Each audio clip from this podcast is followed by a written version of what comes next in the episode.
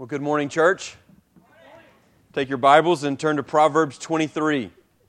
Proverbs 23. This morning, the text will be verses 29 through 35. The title of the message is The Skill of Avoiding Addictions. The Skill of Avoiding Addictions. It could also be titled The Skill of Battling Through Addictions, the, the skill of fighting the fight against addictions. But it is a skill, just as we've looked at every single text in the book of Proverbs in which we've preached, we understand that wisdom is the skill to effectively navigate all of life toward what? Glory of God. Toward what? The glory of God. Toward the glory of God. And uh, dealing with addictions is no different. And so I'll read the passage and we'll launch right into the message. Who has woe? Who has sorrow? Who has strife? Who has complaining? Who has wounds without cause? Who has redness of eyes? Those who tarry long over wine those who go to try mixed wine. Don't look at wine when it's red, when it sparkles in the cup and goes down smoothly. In the end, it bites like a serpent and stings like an adder. Your eyes will see strange things, and your heart will utter perverse things. You will be like one who lies down in the midst of the sea, like one who lies on the top of a mast. They struck me, but I was not hurt. They beat me, but I did not feel it. When shall I awake? I must have another drink. When we're honest with ourselves, we must all admit that we have problems. We have money problems, we have job problems, we have relationship problems, friendship problems, parenting problems, schooling problems, financial problems. We all deal with problems, and I think everybody in this building would admit to that this morning. But one of the problems that we're unable to admit, or at least that we're unwilling to admit or see in ourselves, is that we all have an inclination toward addictions. Every single one of us has the capacity to be addicted to something. For some of us, it is alcohol, illegal drugs, prescription drugs, painkillers. For others, it may be cigarettes, coffee, sweet tea, food, gambling, sex. For others, it may be television shows, our favorite sports team, entertainment. And then some of us are desperate for control. Some of us are addicted to attention. Some of us will do whatever it takes to become the center of attention and to be on center stage so that everyone else can see us. The human heart, listen to me, the human heart is hardwired for two things satisfaction and allegiance. The human heart is hardwired for two things satisfaction and allegiance. And we will not cease our pursuit of satisfaction until we get it. And then once we get it, we will be unflinchingly loyal to it. That is, until something else comes into our life that promises more satisfaction. And then we will gladly leave that which we were satisfied with and loyal to to jump to that which we now think is going to promise us more satisfaction and pleasure. At the CMA Awards this week, Justin Timberlake and Chris Stapleton sang a duet. I won't ask for a show of hands who all saw the duet, but it is wildly popular uh, on the internet. It was uh, quite excellent. I want to read to you the two songs, the lyrics of the two songs they sang. The first one, Tennessee Whiskey. I used to spend my nights out in a bar room. Liquor was the only love I've known. But you rescued me from reaching for the bottle. You brought me back from being too far gone. You're as smooth as Tennessee whiskey. You're as sweet as strawberry wine. You're as warm as a glass of brandy, and I say stoned on your love all the time. I looked for love in all the same old places, found the bottom of the bottle always dry. But when you poured out your heart, I didn't waste it because there's nothing like your love to getting me high. You're as smooth as Tennessee whiskey. You're as sweet as strawberry wine. You're as warm as a glass of brandy. And I stay stoned on your love all the time. Then they transitioned right into the next song. I feel it in the morning. You're still here in the morning. I see you, but you're gone. Telephone a doctor, I'm not okay. The bottom of the bottle to fill this empty heart up. A thousand proof don't change the truth. I dive in, but I can't. I can't drink you away. I've tried Jack, I've tried Jim, I've tried all their friends, but I can't drink you away. All these rocks, I can't swim out of this skin I'm living in. Got a pounding on my brain, so I drowned it away. When the sun comes up tomorrow, you can find me doing the same because I just can't forget the way we turned out this bed, and now the only thing that sleeps here is a ghost of you instead. I can't drink you away. The performance has been on YouTube now for about three and a half days, and it has over 10 million views. And I ask the question why? Why has, has, has that performance and, and have been just extremely and wildly popular over the last three days? Well, I think number one, because the performance was excellent. If you saw it, the, the singing was quite good. Chris Stapleton is a new artist that nobody really knew about, and honestly, it was just a, a wonderfully executed musical performance. But I believe the reason primarily is the second reason, and that is that people resonate with the joy of satisfaction and the pain of losing that satisfaction. And, and, and, and they, they, they resonate with the excruciating pain of losing something that you are a, a, have your allegiance to. And when your allegiance to that betrays you, then you go to something else to find the, the way to fill that hole inside of your life. That's why I say that we are hardwired for satisfaction. And that's why I say, we will not stop until we get it. And so we all have the potential to be addicted. Please hear me say that. We all have the potential to be addicted because we all have longings to be satisfied. Chris Christie is running for governor. I'm sorry, he's this governor of New Jersey. He's running for president.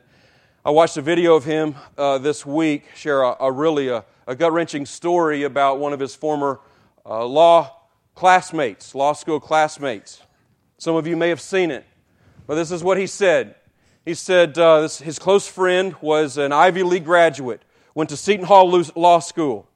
He became uh, basically best friends with this guy. He was good looking, he was in shape, he was the smartest uh, guy in his study group. He finished uh, top of his uh, study group in law school. He was the first to get a job. He was first to make a million dollars. He was the first to make partner. He married a beautiful wife, had three absolutely beautiful children. He was wildly successful. He had a big house, multiple cars, went on great vacations. His life was perfect, and he was in shape. And so he was running one day, and in his running, he got injured.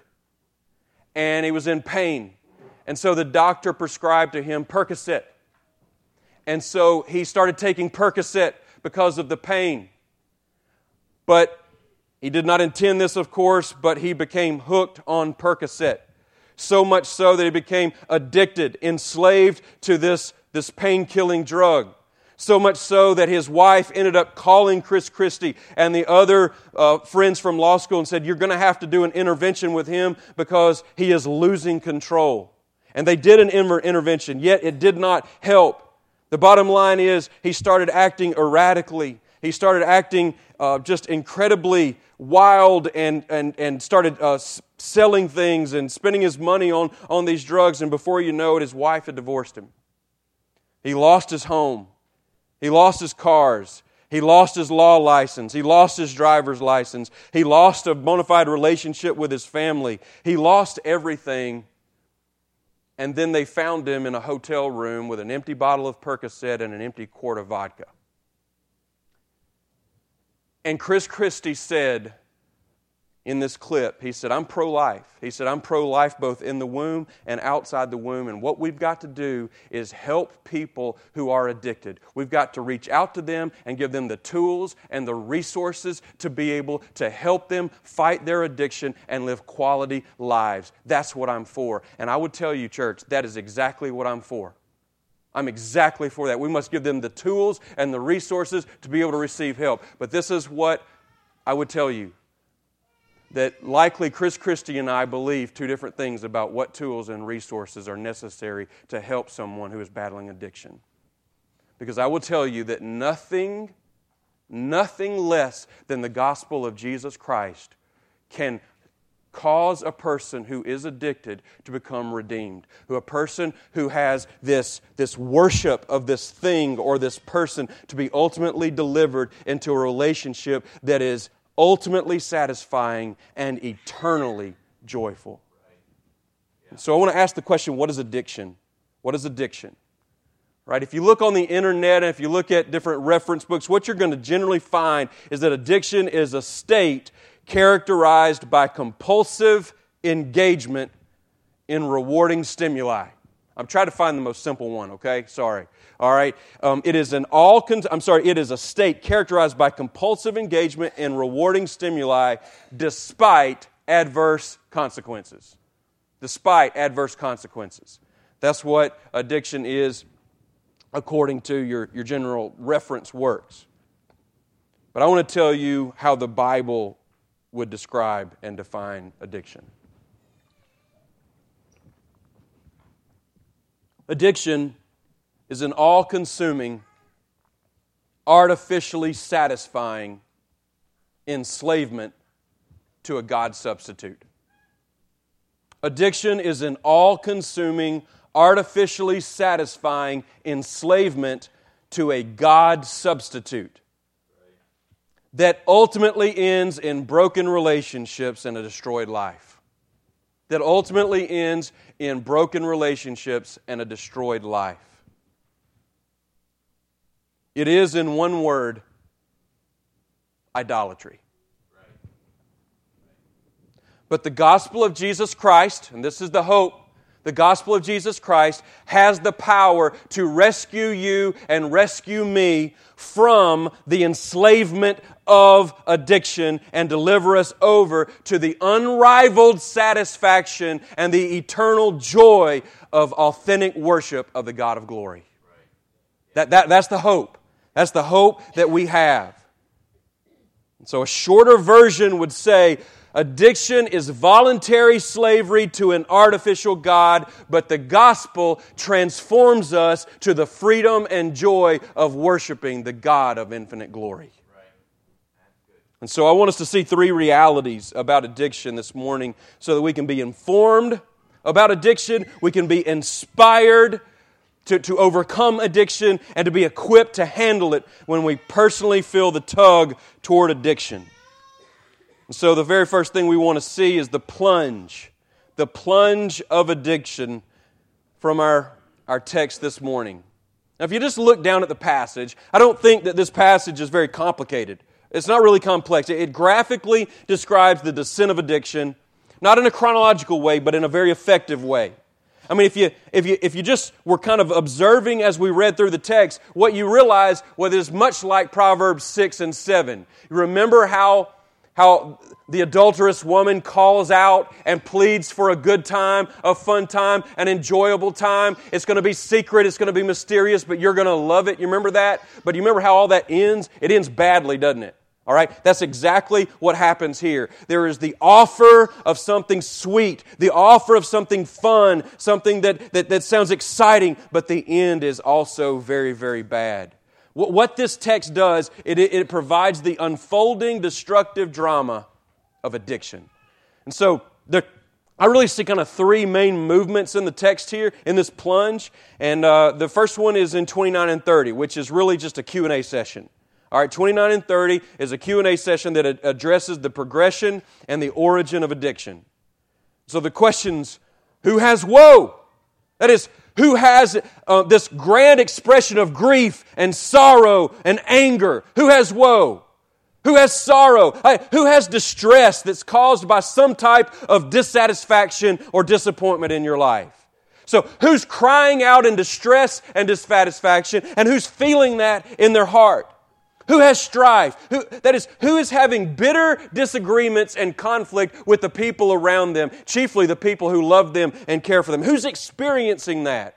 Who's complaining? Who's expressing their dissatisfaction with their circumstances in their life? Who has wounds without cause? That's who, whose body is bruised and injured without explanation? Who has redness of eyes? Who has that glazed over look? Who, who has that? Answer, verse 30. Those who linger, those who delay, those who remain behind for a while over wine. Those who are pursuing, those who are searching out mixed wine. That is, with, with, possibly with honey and spices, but the idea is that they're wanting to make wine more spicy and more potent than it already is, so that they can have a, an increased and a heightened feeling of what regular wine offers to them. You see, addicts cry woe and they have sorrow because of the pain and the distress that addiction brings to their lives. They get into conflicts and fights that produce bruises because under the influence of alcohol and drugs, they lose all sense of proper behavior. That's what's going on in 29 and 30. And I just want to make a statement about a couple of principles that we begin to see right here in 29 and 30, and that is addictions like sin overpromise and underdeliver. And addictions like sin take you farther than you wanted to go and keep you longer than you wanted to stay and cost you more than you ever wanted to pay. If you're pacified and satisfied when you get something, but anxious and desperate when you don't get it, you're likely addicted to that thing. Do you have anything like that? If you're calm and agreeable when you get this thing, but irritable and angry when you don't get it, you're likely addicted to that thing. If you're defensive and argumentative when people who love you bring it up to you and try to help you, then you know what? You're likely addicted to that very thing. If you find greater excitement and greater peace with this thing than you do in worshiping God and serving people, then you're likely addicted to that thing. Okay, you can, you can just look up. You see, addiction is not just reserved for a few different items or substances. Addiction is reserved for anything that you and I are willing to go after and run after apart from Jesus Christ the Lord. Okay? And and what we need to understand is that addictions turn us into self serving, self glorifying, self gratifying monsters. And we're willing to run through anybody, run over anybody in order to get what we want. And I would tell you, addictions take loving people and good people and turn them into selfish monsters. Okay? And you and I need to understand that because we can walk right in those steps. Now, what's interesting about this text, and, and, and potentially discouraging if we don't, if we don't think about, about it in its grander context, is that it provides no answer, it provides no solution, it provides no, no hope here. It's, it just gives you this, this ugly, dark picture, and that's kind of why there's an ugly, dark kind of cloud over, ha- hanging over the church right now, is because this is ugly, this is bad. That's why I want to give you the power over addiction right now. So that was the plunge into addiction. I want to give you right now the power over addiction.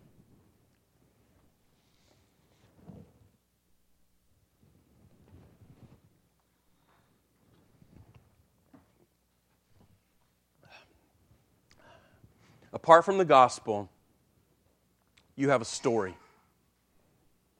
You have a story. Listen to me. You have a story and your story is not a good story. It's not. Your story falls right in line with the story of Adam and Eve, where, where, where God loves Adam and Eve and, and, and gives them everything that they need for life and worship and joy and, and ultimate and eternal satisfaction. And Adam and Eve both walk away from God and and, and, and search for satisfaction in something other than God. And so the serpent, all he has to do is hold out some other satisfaction, and they run to it and plunge and plunge all of mankind into sin and into, into the curse. And I will tell you, our story, your story, Brody, your story starts with Adam and Eve. It starts with plunging, plunging, being plunged right into this addictive kind of, this addictive kind of um, proneness. But then God rescues them, He redeems them, and He loves them. And then later on in the book of Genesis, we see our story played out again in Israel. Can you remember Israel? After the book of Genesis and they're in Exodus and they're crying out. They're in bondage to Egypt and they cry out, Lord, please save us. Please rescue us. Please redeem us. And God elects Moses and Moses goes and redeems the people out of bondage and out of slavery and he defeats Pharaoh and all of the Egyptian army and he delivers them over and he's going to carry them into the promised land. But in the meantime, after he's delivered them beyond the Egyptians, Moses is meeting with God up on the mountain and down in the valley. What do the Israelites do? Yeah, they, yeah, they go after a God substitute, right? They look for satisfaction in something that they can touch, something that they can see with their eyes, something they can feel with their hands, and something that they can feel like they are going to get satisfaction here and now in, right? Addiction. All right? And, and, and so their story is the same story as Adam and Eve. And then you fast forward a little bit more and you see King David, and he's described as a man after God's own heart. And you're looking, oh man, he's going to be a great king. He's slain this giant. You know, Saul has killed his thousands, but David his, kin, his ten thousands. And David is the one who's standing for the glory of God. How dare anybody defy the army of the living God, David says. And we're all thinking to ourselves, now this is the real king. This is the real one who worships God. He, he's not going to be addicted. And all of a sudden, he walks out on top of his palace and he sees a woman and he calls her to himself. He commits sexual immorality. He ultimately commits commits murder. He lies and deceives the nation. And all of a sudden, we see in this king uh, our story as well. And I think that we need to understand that our story, Ryan Limbaugh's story, okay, Anthony Taylor's story, is just like Adam and Eve's. It's just like Israel's. It's just like David's. Our story is a bad story because we turn and rebel against the goodness and the glory and the greatness of God and we pursue these, these temporary, unsatisfying pleasures that are only going to show themselves to be fruitless in the end. But this is what I want to tell you this morning, and this is why I've called it the power over addiction God is in the business of rewriting your story.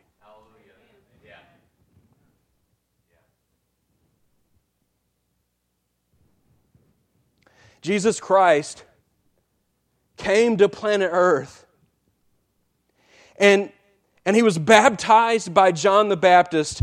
And in the power of the Holy Spirit, he, he goes out into the wilderness.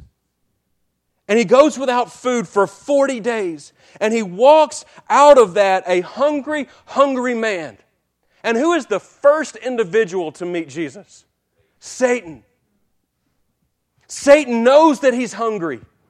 Satan knows that, that Jesus is likely physically struggling like no person has ever physically struggled before. And so he tempts him with false worship. He tempts him and says, Why don't you turn those stones into bread?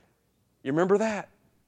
And Jesus said, well, it's written, it's written, man shall not live by what? Bread alone, but by every word that comes out of the mouth of God. And so Satan then tempts Jesus again. And he takes him up to the very top of the temple. And he says to Jesus, Hey, listen, throw yourself down because the scripture says that the angels will catch you anyway, basically. And what does Jesus say? It is written that you shall not what? Tempt the Lord do not put him to the test. And so then, then Satan takes him up to the top of the highest mountain and looks at all the kingdoms and all the lands and all the nations that surround. And he says, I will give you all of these things if you bow down and worship me.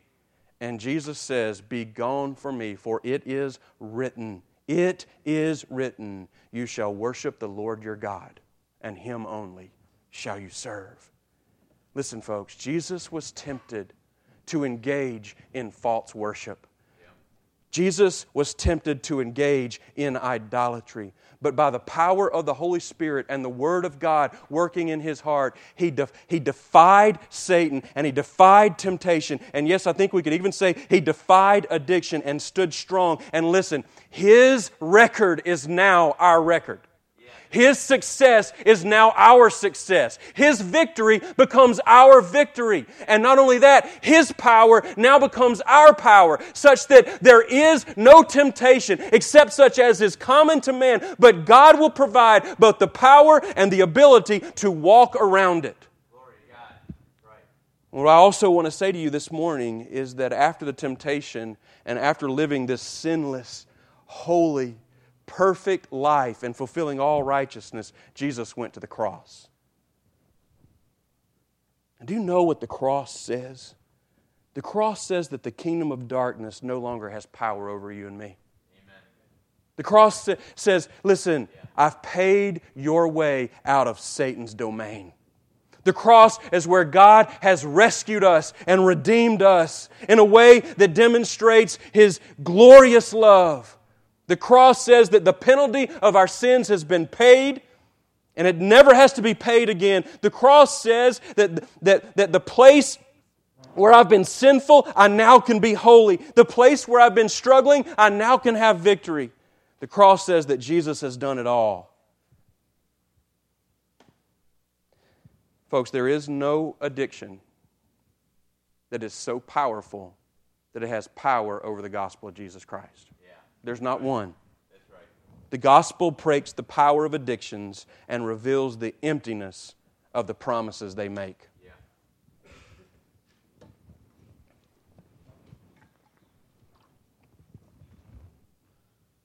The power of the gospel is stronger than the power of addiction the satisfaction of the gospel is better than the satisfaction of addiction. And I can guarantee you the outcome of the gospel is a better outcome than the outcome of addiction. Because in addiction, you're looking for an escape, and in Jesus, you find a home. In addiction, you're looking for a rescue. In Jesus, you find redemption. And in addiction, you're looking for a temporary thrill. And in Jesus, you find ultimate fulfillment.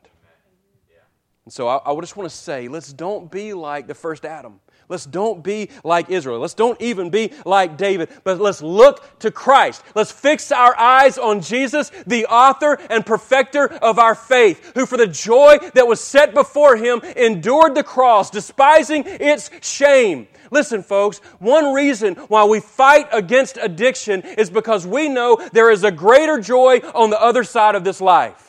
There's a greater promise on the other side of this life. So I fight through this tugging that my heart feels. I, I fight through this plunging that I just want to go down so that I don't have to care anymore, so that I don't have to work anymore, so I don't have to struggle anymore because I'm so tired. No, I still struggle. I still fight. I still stand because I know, just like Jesus knew, that on the other side of the cross that I bear is everlasting peace, everlasting happiness, and everlasting likeness to my great Savior, Jesus Christ.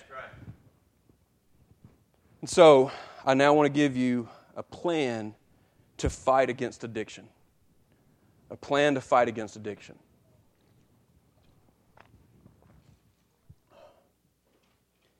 Fact is, every battle needs a battle plan. I mean, a plan shows that you have hope. A plan shows that you're ready. A plan says, I've got excitement for this thing. I read about a, read about a, a general about to go into battle uh, this week. Uh, he wasn't going to battle this week. It was a made up story. I just read the story this week. And, and, and so the soldier says, uh, This is going to be the biggest battle of the war, General. Do you have your plan ready? He said, I do. He said, What is it? He said, We're going to eat a late breakfast and then we're going to go into battle. He said, Well, okay, but what's your plan? He said, That is my plan. Is that a plan? No. That's a plan to fail right there. That's a plan to fail. Listen, if you and I are going to win a battle, we've got to have a plan in order to engage in the battle. If we have no plan, I can guarantee failure. All right? And so the first thing that we need to do as we seek to fight against our universal tugging toward addictions is we must remember the cross. Remember the cross of Jesus Christ. Because the cross is where you find forgiveness. Listen, we're going to lose the battle at times, but we need to know that at the cross, I have been justified by faith. I have been accounted righteous before God. It is not on the basis of my works, it is the basis on the works of Jesus Christ. So at the cross, I remember that I find forgiveness, I find love, I find confidence. I find confidence at the cross. Listen, I will tell you, I've I spent uh, two and a half years going uh, in and out of uh, drug and alcohol rehab, doing Bible studies and counseling guys and everything. And I will tell you that I never would have stepped foot in that place if I didn't have this right here. Because I just got no answers. I've got no ammunition. I've got no resources if I don't have this. But here I can find the love of God, the forgiveness of God, the power of God. I can find a better satisfaction than drugs and alcohol can ever offer. And not only that, at the cross, I can find real glory. Do you know that in our attempts of addiction, what we're really trying to get at is glory? We're trying to get at an experience that elevates us and satisfies us to a degree that it, it rises above the mundane experience of everyday life and the brokenness of it. That's what we're shooting for. But when we look to the cross, we get that. You know, Jesus, Jesus prayed in the garden in John 17. He said, I'm, I'm about to glorify you. All right? And he goes to the cross. He was referring to the cross. He says, This is your glory. This is your glory. It, why, why is the cross the glory of God? But it, because it beautifully reveals the holiness of God and the love of God at the very same time. Yeah. So remember the cross. Second thing you need to do is embrace your identity. Embrace your identity. Listen, if you're a Christian, you're a son or a daughter in the Father's arms. You are not a victim in the devil's hands. You need to know that about yourself. I belong to the Father. I'm in His family. He loves me. He cares for me. I belong to Him. He calls me His own. You're a worshiper of God, not an idolater. You're a warrior for God's army, not a victim of the devil's devices. Embrace your identity once you remember the cross. And then, third, embrace the spiritual disciplines. Some call these the means of grace. Well, th- this is going to be really profound, I know. But listen, listen, these are the spiritual disciplines. Read the Bible. B- but in reading the Bible, begin to see your story in God's story. I mean, when you read Genesis, begin to see your story played out, but also begin to see how it plays out ultimately in Jesus Christ. But read the Bible. Pray consistently throughout the day. Man, if you're, if you're given toward drinking 11 cups of coffee throughout the day to keep you at peace, then begin to pray throughout the day Lord, right now I'm being tempted to drink this coffee. Would you give me the strength to say no to this one so, so that I can rest in you rather than in the altered state of excitement or energy that I must feel through the coffee? And Lord, over a period of time, will you help me to wean me off so much coffee drinking so that I can be weaned on to the life giving nature of fellowship with you? So read the Bible and pray consistently throughout the day. Sing songs of victory to God. Journal your spiritual journey. I, I will tell you, I've been reading some in my journal recently from 10, nine, eight years ago, and I would tell you it's, it's been a wonderful thing just to go back and read how God has sustained me and upheld me in times of difficulty. And I would tell you, I think that if you are uh, inclined toward addictions of some sort, it would be good for you to journal both your struggles and your victories that you experience, because when you you relapse or when you kind of go into a plunge into the darkness, there you have hope. You can look back and see how God has delivered you time and time again. So, journal your spiritual journey. Gather with God's people. Gather with God's people as much as you can. Um, one thing about people who are prone toward addiction is that a lot of times they, they really don't like meeting with the Church of Jesus Christ they think either these, these people are looking down their noses at me and I feel less than a Christian around them because they have all their act together and so they don't want to come, or two, they look at the rest of the church and they say, oh, they're no better than, than I am, and they think they're all that, but they're no better than I am. But whatever it is, whether it's self pity or self exaltation, a lot of times people who struggle with addiction don't want to be among God's people. And one reason why is God's people often act like they've got their act together. Okay? This is, what, this is what you need to do. You need to understand that every person who walks into these doors is a sinner in need of a Savior. Right. All right? And it doesn't matter whether it is uh, sexual immorality. It doesn't matter whether it is drugs or alcohol or painkillers or whatever it may be. You need to gather with God's people because you're going to find hope and life and love and forgiveness and encouragement and accountability and everything that you need in order to encourage you toward a life of worship rather than enslavement to your addiction. You need to listen intently to preaching. Like, if you're given toward addiction, then you really need to be listening hard today. And you need to listen hard every Sunday. You need to celebrate the Lord's Supper. Listen, there are really two ordinances that the, that the Lord Jesus Christ has given the church. Does anybody know what the two main ordinances that God has given the church? Baptism and the Lord's Supper. That's right, the Lord's table. And you need to celebrate the Lord's Supper so that you can replay God's love for you in Jesus Christ every single month. And I'm going to give you two more, folks, um, under this embrace the spiritual disciplines. That is, serve others sacrificially. Serve others sacrificially. One of the things that we find in people who are addicted or heading down the road of addiction, you know what they do? They start thinking about the unholy trinity me, myself, and I. It's all about my comfort. It's all about my time. It's all about my money. It's all about my life. It's all about you doing for me, others doing for me. And you make excuses not to go here, not to do that, not to help these people. I don't feel like it. I don't want to. that's what happens when you're addicted. So, what you need to do, no matter whether you feel like it or not, is you need to schedule opportunities throughout your week to serve and love and care for people not named yourself and you need to pray for others regularly. It's one of the things that you find with people who are often addicted. Man, it's, it's just all about them. They pray about this themselves. They need to pray for others. You need to pray for others regularly. It gets your eyes off of the mirror and onto God and onto other people. All right.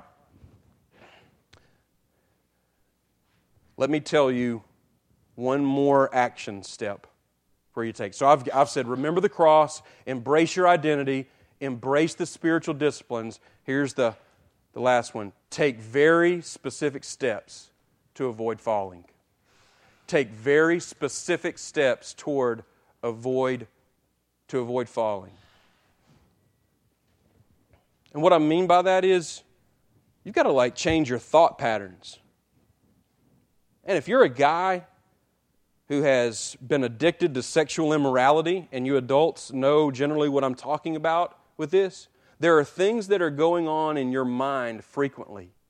That even though you now maybe have, have fought against engaging in that temptation, you still have a lot going on in your mind and you're replaying stuff. Well, listen, the thing is, you've got to change your patterns. You've got to get rid of those thoughts and put on the thoughts of Christ. You've got to put out those, those satisfying thoughts that are carnal in nature and put on satisfying thoughts that are eternal and redemptive and loving and worshipful in nature. Because if you don't do that, you're going to constantly be entertaining your addiction and your idol in the midst of trying to fight against it, and that's not a good battle to fight.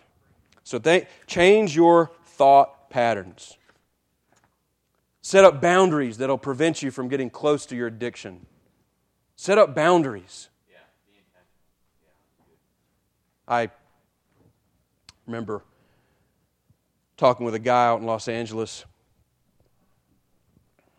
Just before we moved back to Alabama, and he had a sexual immorality addiction. And he was telling me it was so bad that on Christmas Day, he was in his mid 20s, on Christmas Day, he was to be headed to his family to see his brothers and sisters and his mom and dad to eat Christmas dinner, exchange gifts, and all of that. And he said on his way down, he knew that there was a particular establishment, and he, he got off the exit and went into the establishment and never made it to family Christmas on Christmas Day.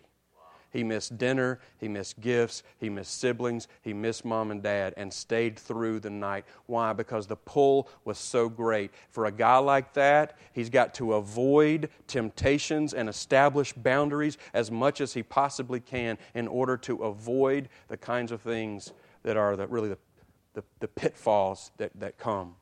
All right, so do that, and then let me just tell you this include people to hold you accountable and give you encouragement include people to hold you accountable and give you encouragement. Ed Welch says addictions are like mushrooms that thrive in the darkness. That is where addictions can feed on lies. If we're going to change, we must bring them into the open and speak the truth. I will tell you, I, have never personally known someone who has been captured and enslaved to an addiction and got out of it on their own, in their own power, in secret. I've never really, never encountered that person. May exist, I just never have. I'd like for you to just gather your things up right now. Let's have a time of meditation.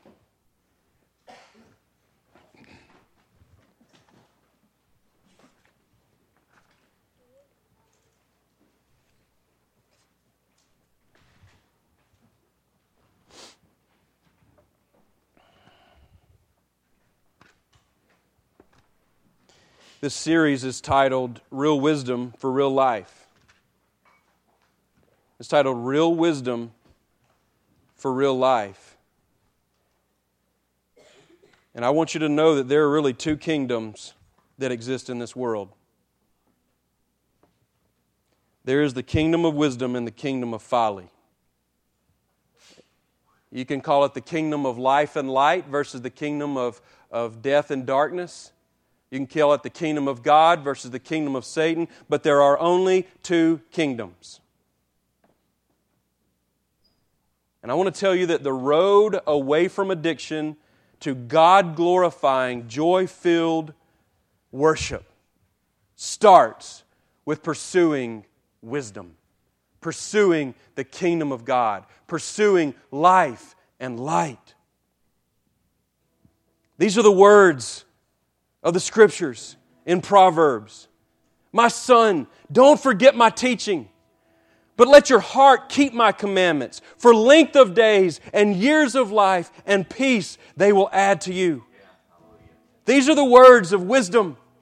Listen, he, he says, When I was a son my father, tender, the only one in the sight of my mother, he taught me and said to me, Let your heart hold fast to my words. Keep my commandments and live. Get wisdom. Get insight. Don't forget. Don't turn away from the words of my mouth. Don't forsake her. She will keep you. She will love you. So love her and she will guard you. Listen one more time. My son, be attentive to my words. Incline your ear to my sayings. Let them not escape from your sight. Keep them within your heart, for they are life to those who find them and healing to all their flesh. Folks, God right now is holding out His arms to you, and He is saying to you, Come to me, all you who are weary and heavy laden, and I will give you rest. I will give you peace, I will give you satisfaction, and I will give you pleasure. And it will not go away, it will not run for you, it will not be uh, eluding your, your grasp, what it will do, instead of being ever diminishing, God is saying, My pleasure will be ever increasing. Yeah. Instead of ending in emptiness, it will end for you in fullness that never terminates. Instead of it breaking lives and destroying yours, it will bring healing and life and fullness and enjoyment until one day you're going to look up and you're going to be just like your Savior, Jesus Christ. I call you today, folks, to put down whatever it is that is captivating your heart more than Jesus Christ is. I call you today to say, you know what? I've had enough of this. I've had enough of running to this substance, running to this person, running to this thing for my fulfillment and my satisfaction more than I've been running to Jesus. I call you today to run to Christ and find forgiveness and love and satisfaction and joy that lasts forever.